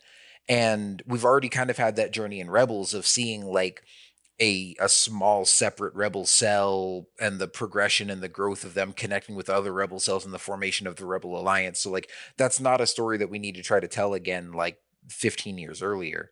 Um and i think it's going to be a lot more cool to like i said just explore the the rise of the empire from the clones perspective and then send them off and just you know traveling the galaxy and seeing a, lo- a lot of different facets and a lot of different storylines of like just what's going on in the galaxy during this time period. So I think it's going to be a lot of fun. I think they've got a lot to work with. Yeah, without question. Uh, like, kind of like the Kenobi series. The more we were talking about this, just the more excited and I am for it. Mm-hmm. The way that it's just a couple of weeks away, a month away, it's ah, gonna be great. Yeah, no, I I've definitely felt that just talking to you guys and going over this trailer. I'm like getting even more excited for this show. So, um, yeah, it's going to be a good time. Again, premieres May 4th on Disney Plus, and then we've got another episode coming up later that week. So it's going to be uh, not too long now before we've got more Star Wars content on our screens. Um, but I think that's just about going to do it for now. Uh, you know, wrapped up all the news and the trailers and all that stuff before we head out. um, Tim, I know you put out some, uh, you know, questions on social media, seeing if, uh, you know, just what people thought about this. Did we get any comments or anything you wanted to read? Yeah, on Twitter we got a comment slash question from Eric at London's Dark. He says, "I'm beginning to think Kenobi is the biggest event for Star Wars in the Disney era, maybe edging the sequel trilogy, End of the Clone Wars, and Mando Season 2. The rematch we never thought we'd get with Vader, Hayden returning, and other surprises as well. What do you guys think? And I don't know. I think maybe when it's all said and done, once we've seen the series, I think Eric may very well be right, where it could be one of the biggest events for Star Wars in the Disney era. And we've had a few already. I mean, I think he mentioned them. Obviously, with a new trilogy in the Skywalker saga is a big deal, regardless of how you feel about it. It was a huge event, and the end of the Clone Wars was pretty huge too. so mm-hmm. the fact that we got a season we never thought we were going to get, the story arc we've been dying to see, we finally got with the Siege of Mandalore. but again, with Obi Wan and all the stuff we were talking about, and the excitement and the potential that's there, we got to see how it all plays out. But it's I think it could be a very fair argument. I think it would be pretty fun to look back and maybe have that be a talk of, a topic for one of our episodes. Like what was the biggest event in the Disney era so far? But I think Kenobi's going to yeah. be right up there when it's all said and done. I, I think I'm with you, Tim. Uh, I, I think that nothing will trump uh, episode seven hype and level of excitement. I just don't think like episode one, episode seven, they are just they're one of a kind for each mm. each situation is so unique and so different and so crazy and I, I just don't think you could ever match it. Now that being said, um, the impact I think maybe is what you're what he's mo- mostly referring to. That could be very well debatable, regardless of how you think about the sequel trilogy or how you think about a lot of things. I, for one, I, I think nothing will trump at this point the Mandalorian as a whole because uh, in that first season, just because the that season kind of established, even though the, it's not a perfect season as we've talked about before, I still think it's a phenomenal achievement of what they showed what Star Wars could do on the on the you know on the TV level medium. And I think that's going to be end up being the reason why you get a Kenobi series and things like that. So to me, I think of all the things that Disney has done so far, even with the sequel trilogy, I think The Mandalorian will trump it just because of what it represents. Not the quality of the first season, because I think it's just only getting it gets better every episode. Literally every episode, I see more of Mandalorian. It's phenomenal. Um, it, you know, so I think right now I'm just going to go with the fact that this is probably, to me, The Mandalorian will, will be the, the achievement that that Disney has done the more than anything at this point it could maybe Obi Wan will end up doing that, but I just think from a from a real world standpoint and a Star Wars this you know whole storyline standpoint, what what their that series is doing is maybe more maybe the most impact we've had on Star Wars since maybe the original Star Wars. I don't know. Honestly, I don't know. It's hard to say at this point, but it's hard for me not to think that with the Mandalorian. It's that good. Yeah, and I would kind of have to echo what what both you guys said. Like, I think when you're talking about just what's the most significant moment or, or most important moment or whatever how how Eric phrased it exactly, like I think nothing's gonna trump uh the Force Awakens and the sequel trilogy in general in terms of just like worldwide impact and um sort of the the external factors, you know, just the the hype of new Star Wars movies coming out and and just getting people interested and get getting people buzzing and talking about it and stuff. Um, but I think you know as far as so that's you know in, in terms of worldwide impact and like the biggest star wars event of the disney era of course it's just going to be the kickoff of the disney era and bringing new star wars films back to the big screen for the first time. Um but again, like you said, Paul, depending on your feelings about the sequel trilogy and how much you love the Clone Wars and the Mandalorian and how good Kenobi ends up being, you know, certain things are going to mean more to to different people. Um, for me personally, and I'm not saying this to try to like crap on the sequels or anything, and like I, there's still a lot that I enjoy about those movies. But I'm far more invested in the Clone Wars and the Mandalorian than I am in the sequel trilogy. Um, and you know those are are easily the highlights of the Disney era so far for me, closely followed by Rogue One. Um, but you know, I, I think also with Kenobi, like we st- like at least for me personally, like it's just going to depend on, like obviously we're just gonna have to see how it all plays out and see you know what goes down what the story is because it's still kind of hard for me to like wrap my mind around because when i think about the show in general i still just kind of picture like this kind of quieter, maybe more introspective story about Obi Wan alone on Tatooine in between episodes three and four. And like, I'm, I know that might sound kind of boring, but like, I know they're going to make the story more interesting. But then you throw in this wrinkle of like, oh, but Hayden's coming back as Vader, and you know, they tease that there's going to be some kind of rematch. And so it's like, I also know that, but I'm still not like, I don't know, like, it's hard to fully grasp the scope of what that's going to be. Like, is this you know, are is this really going to be like a, a big epic confrontation, like something on the level of like their duel in episode three? Um, with Obi-Wan fighting Darth Vader and and like a really dramatic story with these high stakes and an epic lightsaber duel and stuff like that. Like I'm just like my my head's not even there right now, but if that's what this story ends up being, it very well could end up being the best Star Wars of the Disney era and one of my favorite Star Wars stories of all time. But we're just going to have to wait and see what they've got in store for us and how this whole thing plays out. Um, but it certainly has a lot of potential and it's certainly exciting. And I can't wait to see uh, where this lands for all of us, you know, on our, our personal rankings of favorite Star Wars stuff once it's all said and done. Oh, yeah, well, one thing's for sure. It's a, I think already one of our favorite Star Wars projects to talk about and yeah, speculate on before absolutely. we see its release. And it's been awesome just talking about the potential what the series can be these last um, not few episodes in a row, but the last few episodes we've done since it was announced, and just talking about what the Obi Wan series can mean for the saga as a whole, and the character of Obi Wan too, and now the character of Anakin and Darth Vader. There's so much potential in it. Yeah, definitely. Um, well, thank you, Eric, for chiming in with that, and uh, just getting our uh, Obi Wan excitement and speculation going even more. Um, but that's going to do it for now. Thank you guys for tuning in. Uh, as always, uh, be sure to follow us online. Follow us on Twitter at Star Wars TSC and on Facebook at facebook.com slash Star Wars The Saga Continues. Uh, you can check out our website at starwarstsc.com and you can send us email at starwarstsc at gmail.com if you want to send us thoughts, comments, questions, anything that you want to have us read here on the show. Um, of course, also be sure to check out thunderquack.com for all the other awesome podcasts in the Thunderquack Podcast Network.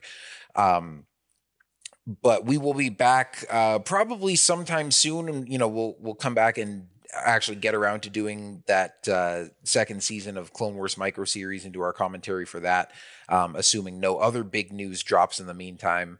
Um, and that'll be fun because once we get around to doing that, that'll probably be on Disney Plus, and like more of you guys can probably watch along with that one.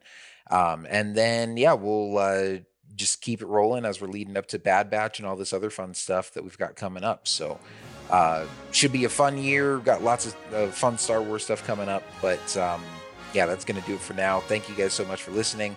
We will see you next time, and may the force be with you. See you next time, everybody. Godspeed, Rebels. うん。